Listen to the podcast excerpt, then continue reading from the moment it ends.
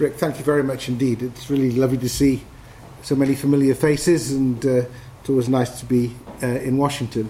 I've been asked uh, to talk about Kennedy and his legacy, um, which is a natural topic for November 2013, 50 years after the death of Kennedy.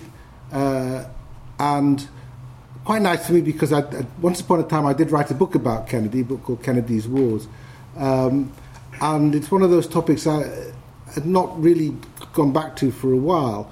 Uh, but Kennedy is one of those characters who is an enduring interest, partly because of this sense of unfulfilled promise, uh, but also because anybody who's interested in issues of crisis and strategy is drawn back to those few years, but the Berlin crisis, the Cuban Missile Crisis, the start of um, the US engagement, well, not the start of the US engagement in Vietnam, but the beginning of the intensification of the US engagement in Vietnam, and left with lots of questions of the what if character. If he had died, would the years that followed Kennedy have been as bad as they seemed at the time? Um, with the intensification of the war in Vietnam, the riots in the ghettos, um, the general poisoning, it seemed, of American political life, Watergate, um, the uh, uh, and, and a sense that really possibly until Obama, at least from a European perspective, the Americans didn't have a president with which they were entirely uh, the Europeans with which Europeans were entirely comfortable. Not, of course, up to Europeans to choose who the Americans should have as a president, but it but uh, it reflected sort of general reputational issue in a way that they had been comfortable with Eisenhower, with Truman, and with Roosevelt before. So Kennedy is, a, is also a transitional figure in many ways. Um, he's a transitional figure because uh, he was the first of the generation, as he would put it, of the junior officers of the Second World War, who were taking over from the um, from those who'd actually been the leaders of the war. Eisenhower being an obvious example, and, and Kennedy was very aware if Eisenhower Eisenhower had been allowed to uh, stand for a third term, Kennedy wouldn't have had a chance. Uh, but against Nixon, he did, and then he just squeezed through. But he was, a, he was the new generation. Uh, just think of the people uh, who he was dealing with in Europe at the time Adenauer, Macmillan, uh, de Gaulle, uh, all old men. Adenauer, very old man. Um, and uh, into office came all these young, brash, uh, energetic types, all with uh, impressive war records, all uh, sportsmen. Uh, Averell Harriman, said the place is full of boy commandos. Uh, the, the, the, they were uh, the archetype uh, had to demonstrate that they were not only great intellects but great sportsmen as well as brave and heroic. So it was a new generation um, that was coming in. And you could see the influence of that perhaps after the um, image of, uh, of Kennedy uh, had been generated uh, in the uh, eulogies uh, and the, the, the rosy glow that surrounded him after his death, uh, in that European politicians were always seeking to demonstrate that they were the Kennedy.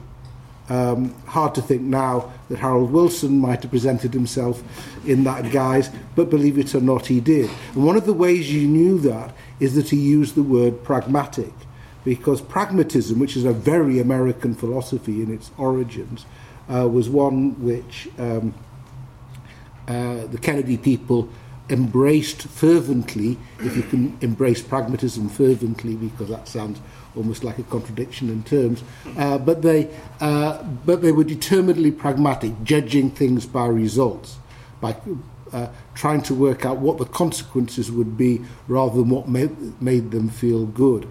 It was uh, a very particular almost centrist philosophy that dis- was going to distinguish itself from the right, uh, not only from the right wing of the, uh, of the, of the conservatives. Remember, this was a time when right wing conservatism was as likely to mean Southern Democrat uh, as, as it was um, Republican, uh, but also from the left, from, from, from the, the, the, very liberal left, uh, who was seen as not having that hard edge that these guys were bringing to the challenge. So the idea of youth and pragmatism, um, and then added to that a media savviness uh, that was also one of the things that Kennedy uh, brought to the role. You only have to compare Eisenhower talking before the cameras to Kennedy to see the difference. Now, Eisenhower, I think, uh, well, we know, had made a deliberate decision that he could get away with all sorts of things if people were saying, well, that's just Eisenhower. He burbles, he, he, he witters, uh, and he, the sentences don't quite work together. Uh, uh, and he, Eisenhower had all sorts of stuff uh, because he was actually uh, one of the great secrets of the United States was that Eisenhower was really quite bright uh, and, and knew exactly what he was doing. Um, but Kennedy, were, in his press conferences, was sharp and elegant and, um, and quick witted. Kennedy, who was not a natural orator, um, had trained himself um, to be a speaker, had studied the speeches and the methods of Churchill, and of course had hired in 1953 Ted Sorensen, who was one of the great uh, speechwriters, to give him words, to give him language, which he used to enormous effect. And people, you know, sort of comment on the extent to which, uh, when Kennedy was speaking, it was often Sorensen's words. But I still think that they were Kennedy's thoughts, um, and Kennedy expressed them in such a way that they became his. Um, and I think it's the case. I was looking at something uh, just the other day, which was with noting for somebody who was president for such a short time, he has more phrases in the sort of Bartlett's dictionary of quotations um, than many others, uh, other presidents of the post-war period. Uh, the, and the, the inaugural address uh, providing quite a few, but also, of course, um, the famous uh, speech, Ich bin in Berliner speech, um, uh, what I think is one of his best speeches, the American University speech uh, in the summer of 63, and so on. So he, he brought a media savviness, and of course, some would argue the only reason he got elected was because he understood television in a way that Nixon didn't, uh, because those who listened to the debate between Nixon and Kennedy on radio in 1960 thought Nixon had come away better, but those who watched it on television had no doubt that Kennedy looked sharper and more presidential because he didn't have the five o'clock shadow that, that, that Nixon had. So he, he started to find what a modern politician could be. He also made a difference in the very fact of his election because he was a Catholic. Again, something that is now forgotten. Uh, but you know, the, the, the breaking down of these barriers, progressive breaking down of these barriers about who one could imagine being president of the United States, had to include the possibility of a Catholic. Uh, and Kennedy was very careful. In some ways, you could argue that uh, when Kennedy spoke about the relationship of the state and religion, it was comparable in some ways to Obama's speech in the 2008 election about race. It was a way of getting people to address not very well articulated taboos, but issues that were, were there uh, to the fore. He was, so he was a very, he was a, transitional figure in that way. Simply by the fact of his election, he was breaking down uh, some taboos uh, that had existed before. Now, for all that, um, when Kennedy became president uh, in his first months, it has to be said he was something of a disappointment. Um, the uh, obviously people are aware of the Bay of Pigs, the uh, April 1961, when Kennedy had inherited this uh, scheme which had been nurtured under the Eisenhower administration, uh, which was geared to um, uh, uh, inserting a whole load of uh, Cuban exiles back into Cuba in the belief that somehow they would spontaneously cause a revolt uh, amongst the disaffected Cuban people and see uh, Fidel Castro out the door. And of course, you can see how successful that was uh, by the fact that Castro has seen through about eight American presidents. Um, now, the, uh, what's interesting about the Bay of Pigs um, is to some extent the naivety with which Kennedy went into it, because he assumed, uh, and when no president would I think assume now, that because it was being done by the CIA and was therefore described as being covert, that meant in some way it was secret. Um, but of course, it wasn't a secret at all. Lots of people knew what was going on. Um, the only point about uh, the fact that it was a covert operation is that it was being done by the CIA, uh, and they were in charge of it. Uh, it was actually nothing to do with, uh, in practice, with secrecy. Another thing he didn't understand is these operations were not done because of the belief that spontaneously the Cuban population would rise up against Castro, but because it was assumed as it, the operation got into trouble that Kennedy would have no choice but to follow through uh, and send overt American forces in to back it up. And of course, Kennedy had said he wouldn't do that, and when the moment the crunch came, he didn't do that. That, in some extent, was one of the braver things he did. Um, although you know, arguably if he had, maybe he would have, maybe the, the history uh, of the last uh, 50 years would have been different. But he said he wouldn't, and he didn't. Uh, so he started with a debacle uh, with, with, the Bay of Pigs. Uh, he accepted responsibility uh, for it. I think one of his comments was vi- victory is a thousand fathers, but defeat is an orphan. Uh, so he, there was an, he blamed the CIA and he blamed the military. He never took military advice so seriously after that. And there are a number of indications and things he said and did, uh, which the, was the, the one lesson he learned from it was to be very sceptical about military advice. Um, but it certainly left him in an embarrassing position. But it wasn't the only problem with, with the early days of the Kennedy presidency. It was chaotically organized uh, whereas Eisenhower had organized the White House as if it was uh, a military staff operation with clear lines of accountability uh, and hierarchy. With Kennedy, it was like a Harvard seminar. Uh, anybody who had something interesting to say, he was likely to ring up and draw in, have a conversation with, and nobody knew who was. Um, who was actually giving advice. And for old fashioned characters like Dean Rusk as Secretary of State, this was a difficult situation in which to operate because, as far as they were concerned, they were the senior foreign policy advisors to the president. Yet the, foreign, the president seemed to be taking advice from all comers, uh, and they didn't quite know uh, how to fit it in. And the informality of the situation really didn't appeal to, appeal to them at all. Um, Dean Acheson, who was a very influential figure in the Democratic Party at the time from its very hawkish wing, was getting, and was also getting crotchetier and crotchetier as he, as he got older, um, uh, really didn't like Kennedy at all. Was, although Kennedy was relying for him on advice, particularly on, on Berlin. And there's there's a famous occasion early on in the presidency when Acheson was talking with Kennedy, and, Kennedy, and he said, Mr. President, and Kennedy said, Oh, call me Jack. He said, I will call you Mr. President out of respect for the office, if not the man um, and I, so Kennedy was having trouble asserting his authority, um, and it was really, and you can, well, it was, you could really argue that um, until first, I think the Berlin crisis, but particularly Cuba, he was having great trouble asserting his authority. Part of the difficulty also came back to his pragmatism.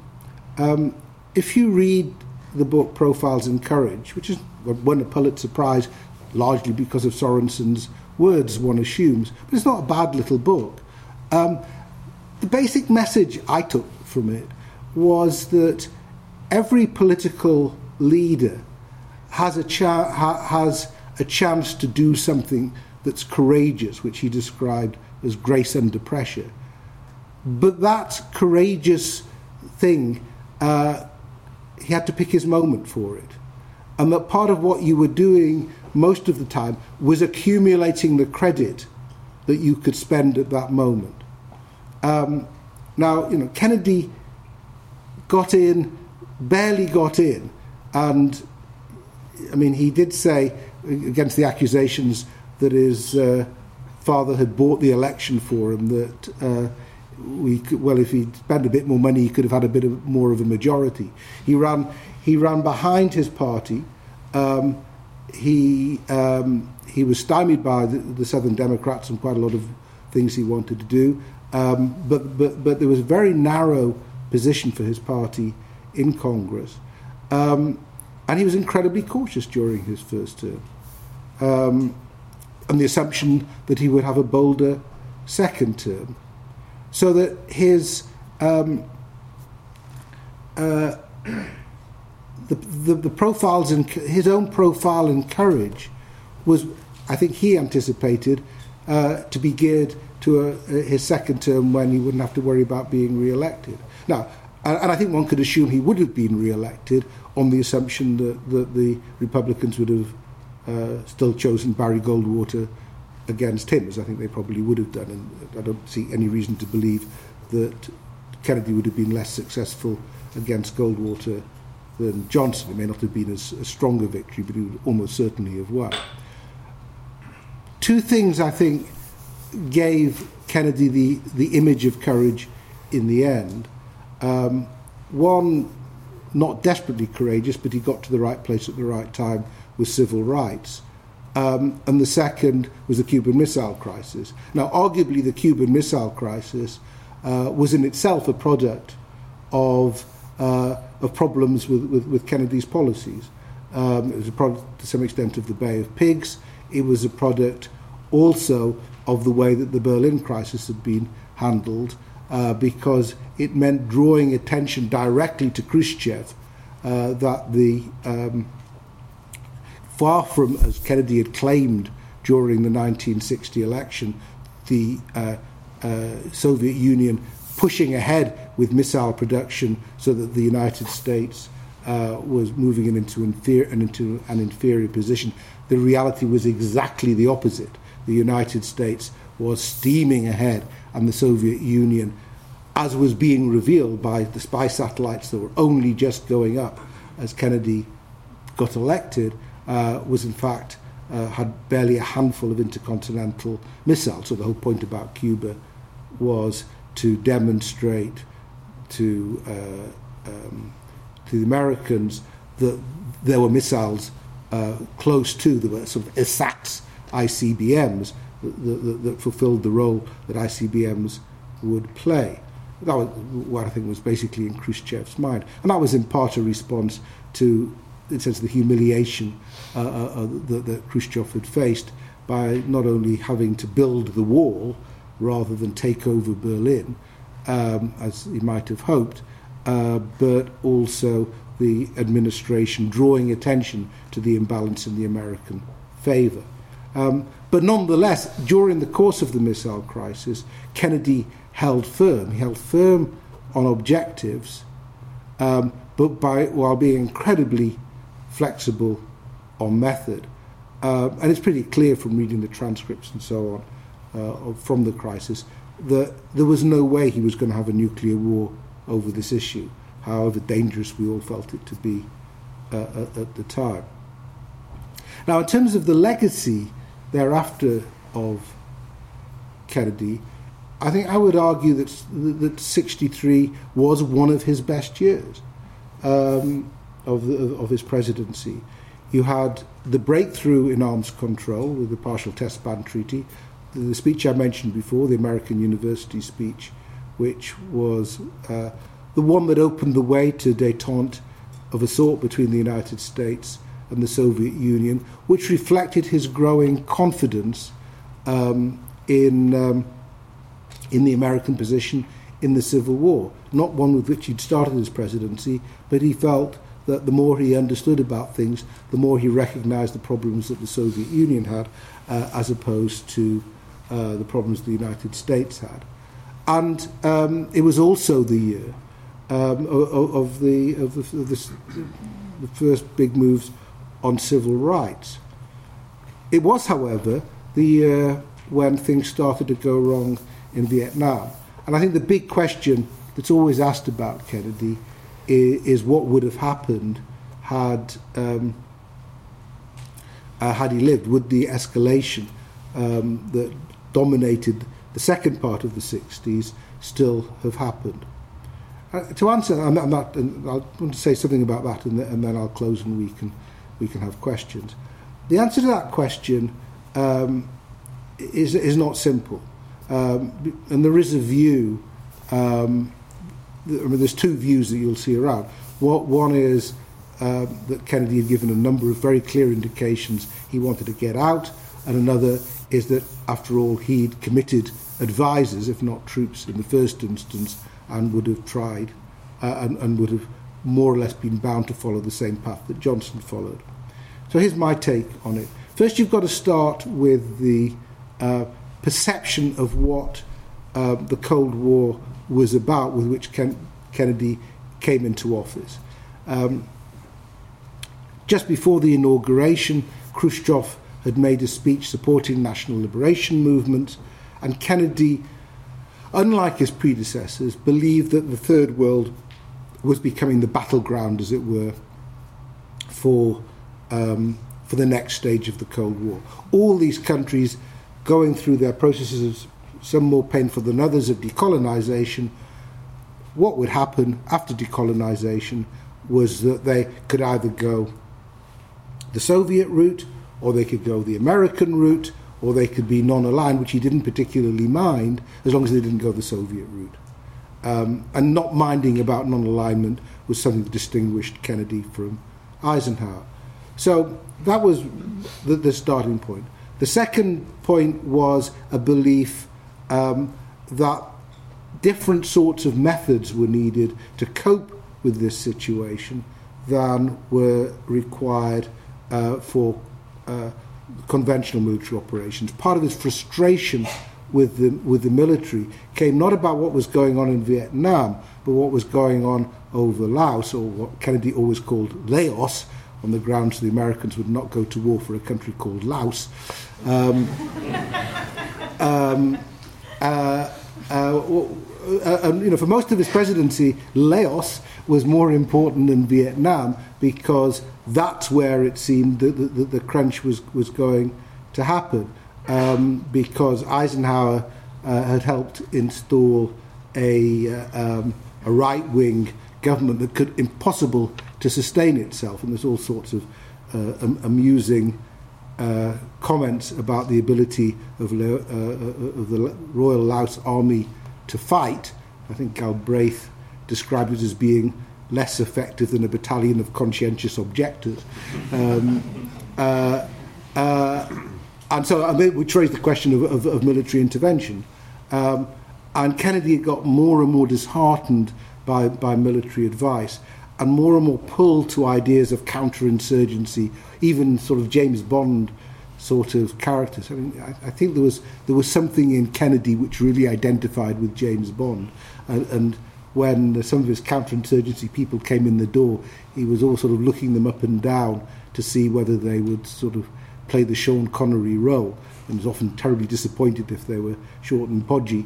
Um, because they didn't quite fit the action man image he was looking for. And there was something about Kennedy that was uh, attracted by the idea of, uh, of, the, of, of the covert operation, of the decisive, um, heroic act that could turn things round without having to uh, engulf the United States in, in, in war. And, the, and part of it there was a, there was a, a reflection of a book, not, not The Quiet American, but a book called The Ugly American, um, which was a bestseller in the late 50s, which was um, basically around the idea of, uh, around the character, who was a real character of Edward Lansdale, who's called Hillandale in this book, who was the great covert operations man who, or who, who'd worked closely um, in, in, the Philippines against the Huk uprising and then with Diem in Vietnam. Uh, and, was, uh, and was sort of the idea that you've got to get to know the cultures and politics of these places. You mustn't just stay in, in the American compound, but you've got to get out and know the people. Um, and in those sort of ways, you can create a sensible way of fighting communist insurgencies. So Kennedy was really preoccupied with this sort of, uh, of stuff. So when the issue of Vietnam had first arisen in late uh, uh, 1961, when he was being advised to commit combat troops to Vietnam, he wouldn't go further than advisors. And I think he saw the US as basically having an advisory role in counterinsurgency. This meant people were taking quite forward positions. It wasn't just sitting um, uh, uh, and giving advice and telling the Vietnamese to go off and do it but it wasn't the same as a major combat role. He hadn't really focused hard after those November uh, 1961 decisions, when it's noteworthy that he was well to the left of his own administration on, on, the, on the issue, the most dovish in his administration. He, he clearly didn't see how he, how he could sell Vietnam to the American public um, as, a, as a major commitment. He only really first started to focus it on it again in the summer of 1963 because um, of discontent within South Vietnam, not because of what um, the Viet Cong were doing, but because of what was happening, uh, the, the, demonstrations in Vietnam against, uh, against Diem, and particular uh, Diem's family, which was seen as corrupt and oppressive. Um, when there was movement, as there were quite often in Vietnam, for for a coup. And there's all sorts of questions about how Ken, much Kennedy was in, involved in the coup. One of my colleagues, Jeff Michaels, is doing some very interesting work on, on this whole question of coups um, uh, in American foreign policy over this period. Um, I don't think this was an American instigated coup, but the Americans didn't stop it. Um, and just, of course, a couple of weeks before we're getting close to the anniversary, 50th anniversary of Diem's death. Uh, Diem was assassinated. Um, and, that, and the timing of the assassination of Diem and the assassination of Kennedy, I mean, some might almost, some thought almost one retribution for the other in some sort of cosmic way. Uh, actually, it's, it's quite an important turning point because only after Diem died um, and the Americans were inexorably drawn much more into Vietnam at that point that they realized how badly the war was going. And a lot of the discussions that went on under LBJ in 64 were about what to do with a war that was clearly in a worse state than Kennedy had assumed. And that makes it one of the factors that makes it quite hard to work out what Kennedy would have done. Now, I think the answer to the question um, is not that whether he'd have gone in or out of Vietnam. I think Kennedy's objective would have been to stay more or less where he was. I don't think Kennedy had any intention of withdrawing from Vietnam, but I don't think he had any intention of upping the ante either. But of course, he didn't know quite the situation he would face. The real challenge was that um, the uh, communists were getting stronger in the South, and it wasn't clear how the South Vietnamese were going to be able to deal with this challenge. The answer that came back, uh, led by people like Walt Rostow, was that the answer was to, to knock out the, Ameri- the supply lines and the support in the north and to coerce North Vietnam into uh, limiting its support for communists in the South.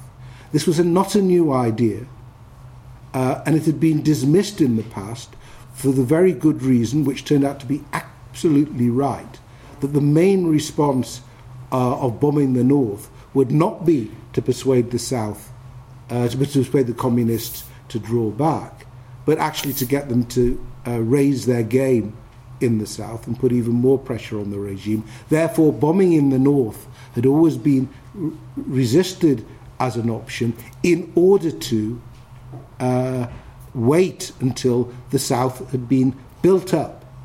The armed forces of the South had been built up till they were strong enough to cope with the inevitable backlash uh, from the communists. By not doing that, actually they invited what, they, what Johnson had been trying to avoid by going for an air campaign was that they found they had to move troops in because the American air bases in Vietnam um, were at risk of being overrun. And so it led indirectly to the build-up of troops. The big decision was taken to mount an air campaign against the north. The consequence was that you were involved in a land campaign in the south. That was a stupid decision in some in respect, in the sense that it would it was known what the likely consequences would be. The people, some of the people who advocated it, um, particularly Rostow, had not been particularly in favour uh, under Kennedy, were more in favour under Johnson. And some of those who'd been under fa- in favour under Kennedy, who opposed this, had been eased out under Johnson. So I don't think it's inevitable at all that Kennedy would have taken that decision because it was, a, it was known to be a dodgy decision.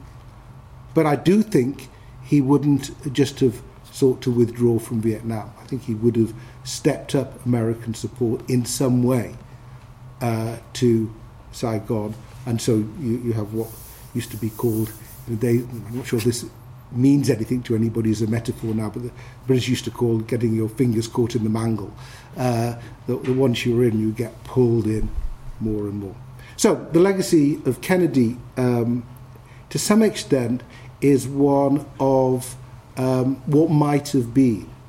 Uh, and it's a, it's, a, it's a legacy which has been argued over be, in part because the initial books, one written by Sorensen, the other by Arthur Schlesinger, were so uh, um, you know, such a rosy glow about the president, such a sense of loss. Um, there was inevitable reaction as to, you know, it wasn't that good, um, and then all the revelations about his philandering and so on, and, and sort of the, the character change. I think Kennedy was not a great president to start with, but was getting better as he went on. Um, he, he, he learnt in office, he was analytical, he was pragmatic, um, and I think you can argue he was becoming um, a very good president. Whether he's been a great president, who knows? He presided over an important period in international history, a vital couple of years, and the United States, I think, was came out of it slightly stronger than they went in, and the Cold War was in a better place uh, when he died than it was when he was inaugurated. Um, so it's it, it's not a bad legacy, and it's an important one. But I think that the the thing about Kennedy is always what might have been, um, combined with a sense of disappointment with what followed. Uh, it could have been, uh, people think, a lot better if that assassin had not caught him on the 22nd of November 1963. Thank you.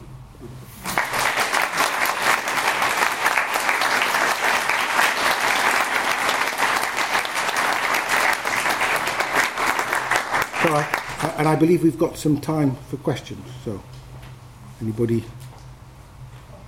Yep. Thank you very much. I enjoyed it. Domestically, Kennedy was identified with the new frontier. Hmm. So I think that sort of was encapsulated and you know, it, it captured what he's trying to do domestically. But in foreign policy and strategic policy, was there anything different about Kennedy than Eisenhower? I mean, was it just containment version three? Or, or was there something that he was trying to do?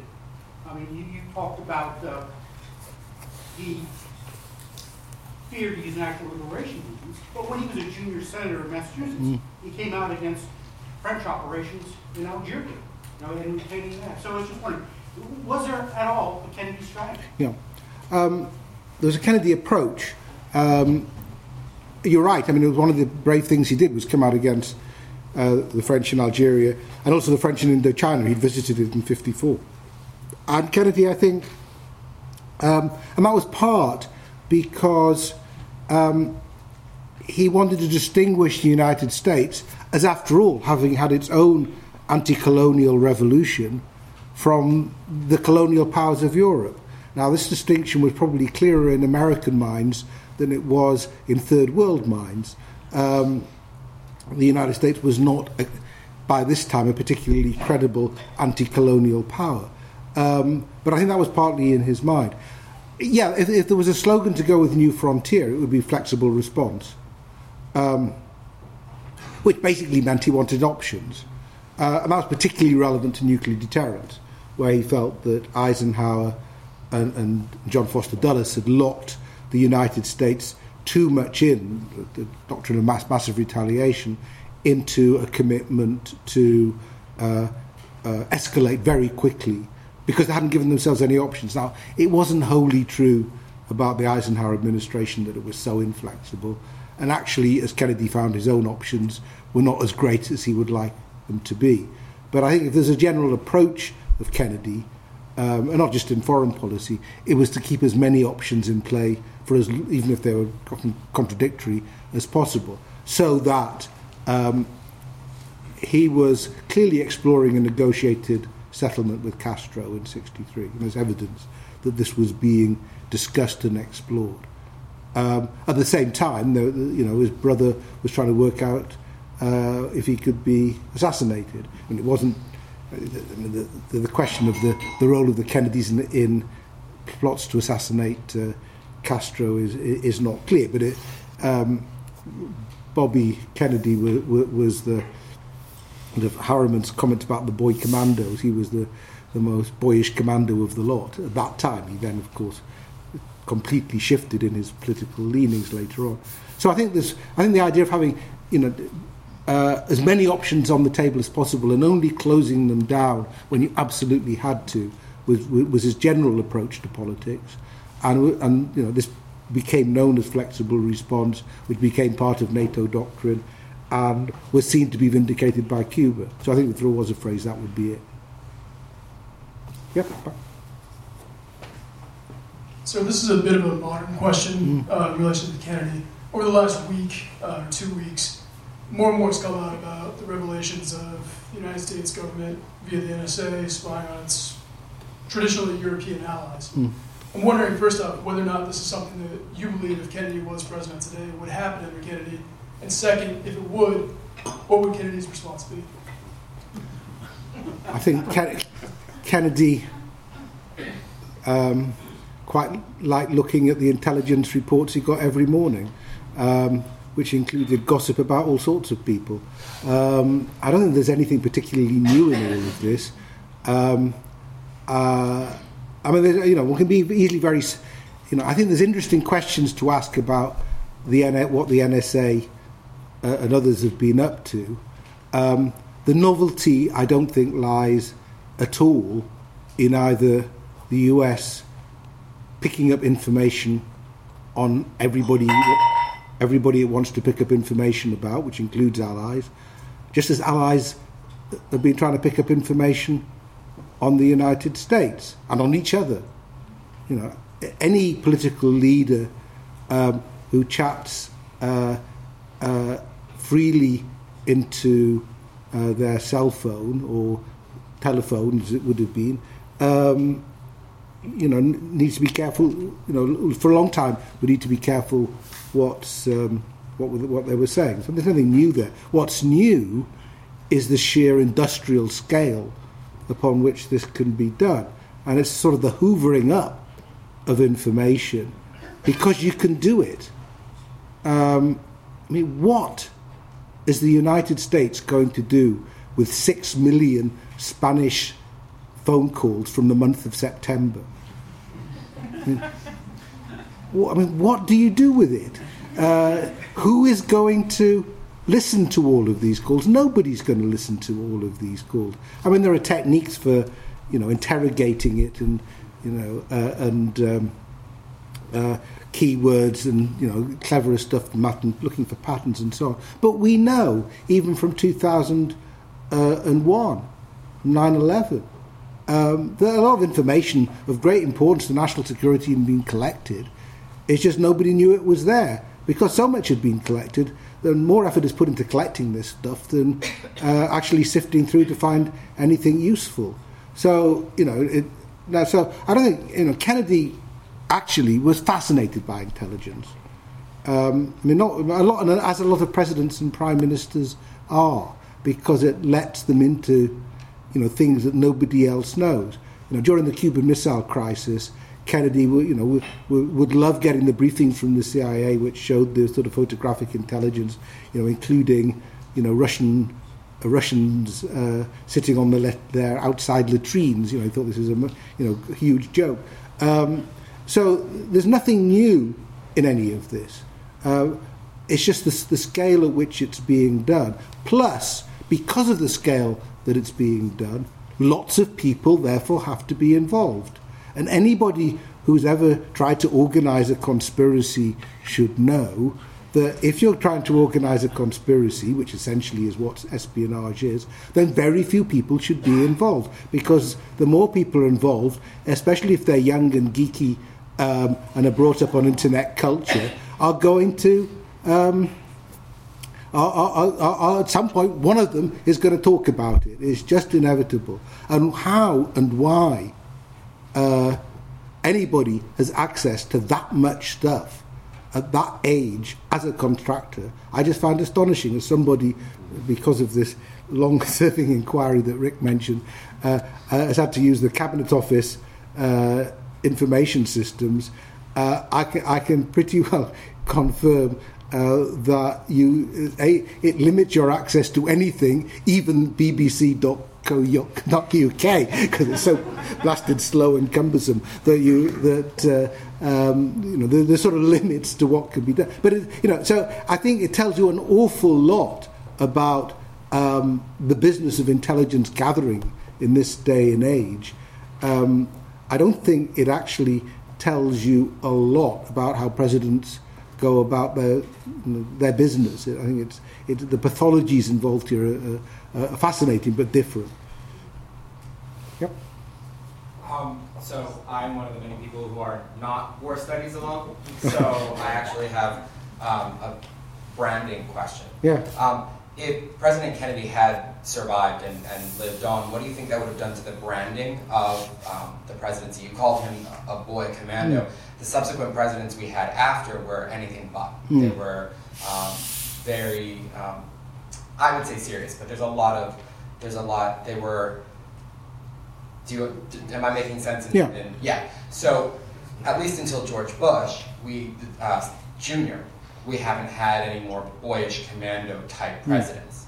Mm. Um, if Kennedy had lived, would that progression have developed even further with more youthful, appealing presidents and such, or potentially would his reputation, which is, you know, came out years later, you know, have been his downfall, and he actually be a not as well remembered president because of scandal? Mm. I mean, of course, this is one of the you know the interesting questions. In in in this day and age, um, could could could a president um, who was such a philanderer um, how I mean, could he could he you know this does not erupt in complete scandal? It was well known. It wasn't it wasn't a secret in Washington. It wasn't a secret from his wife. Um, um, it was just well known. You know, it's, it's sort of the Mad Men, you know, the, in the television series, sort of, sort of the Don Draper of his uh, of politics. Um, so, um, uh, but well, you know, the, the things di- became different, and um, you know, of course, it, it, would depend so much on on what had happened in his in his second term uh, you know, Johnson got through the civil rights legislation. He set in motion his war on poverty. Uh, I don't think, I mean, Kennedy was a Keynesian. If you look at public spending in the uh, 1960s, early 1960s, under Kennedy was almost as high as it ever been um, uh, in terms of uh, federal spending. Um, but I'm not sure he would have moved as sharply um, uh, with the, sort of the, the whole great would have been able to move as sharply with the whole Great Society package uh, uh, as as Johnson did. Whether that would have been a good thing or a bad thing, hard, hard to say. So it, it would have been a different America um, if Kennedy had lived, which make, makes it hard to to, um, to, to sort of imagine the Kennedy reputation otherwise. A lot of people have tried um, to, you know, Seymour Hersh, for example. You know, in fact, every bit of dirt uh, that, that, that is both real and unreal in Hersh's case uh, about about Kennedy, um, and and try to get a completely different personality. It never quite works because in the end, if you read the transcripts of Kennedy, what always strikes you is that he's actually quite analytical. Um, he's cool. Uh, he, unlike Johnson, if you read the transcripts of Johnson, or you can listen to them, um, you know, John Johnson dominates every room he's in. Uh, he starts the conversation. He knows exactly what he wants from every encounter. He's bullying, he's intimidating, he's embracing. You know, he's a larger than life character in every encounter. Kennedy doesn't come over that way. Kennedy comes over as you know often one of the last to speak, listening, uh, very different style, and I think that was actually over time standing him in good stead. So I, you know, I held to the view still he was becoming a better president um, and learning more how to govern, which he didn't do to start with. Um, how much the character flaws that we knew he had. And it's also sorry, just worth remembering that far more than his philandering, the biggest secret Kennedy had about himself was his health. Um, he was a semi-invalid a lot of the time. He existed on cocktails of drugs uh, that would have probably well have killed him, um, you know, b- before his due time anyway. Um, uh, he had Addison's disease. Uh, he he'd had experimental treatments. He he had this sort of mad doctor who prescribed him these cocktails that kept him going, but were were were, were not exactly homeopathic. Uh, um, so, I, I, I, that was his big secret, really. Um, you know, just like Roosevelt didn't want to be seen in his uh, uh, in his chair, in his wheelchair. Uh, you know, Kennedy was sometimes in so much pain from his back and so on, as he was at the Vienna summit. Um, that um, uh, you know, and he was desperate that the American, you know, so the boy commando image was actually at odds with with his physical state.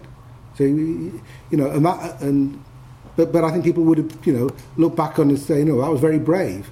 Um, but you know, at the time, that was seen it would have been seen as a sign of weakness. So hard to say, but but I think there's um, he he was very conscious of his reputation, that's for sure, uh, and he uh, the other thing that Kennedy did was have very good contacts with newspaper men and I mean all men basically, um, and uh, but but could drop them like a shot if he thought that they were maligning him, and you know and the the records of the Cuba, the, the initial story of the Cuban Missile Crisis was very carefully manufactured to to put the most positive gloss on what had happened and uh, leave out some quite important details that, that uh, would have shown just Kennedy hadn't been quite as firm uh, as he wanted to, to appear at the time.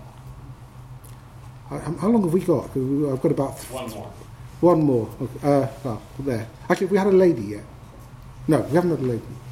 So you're.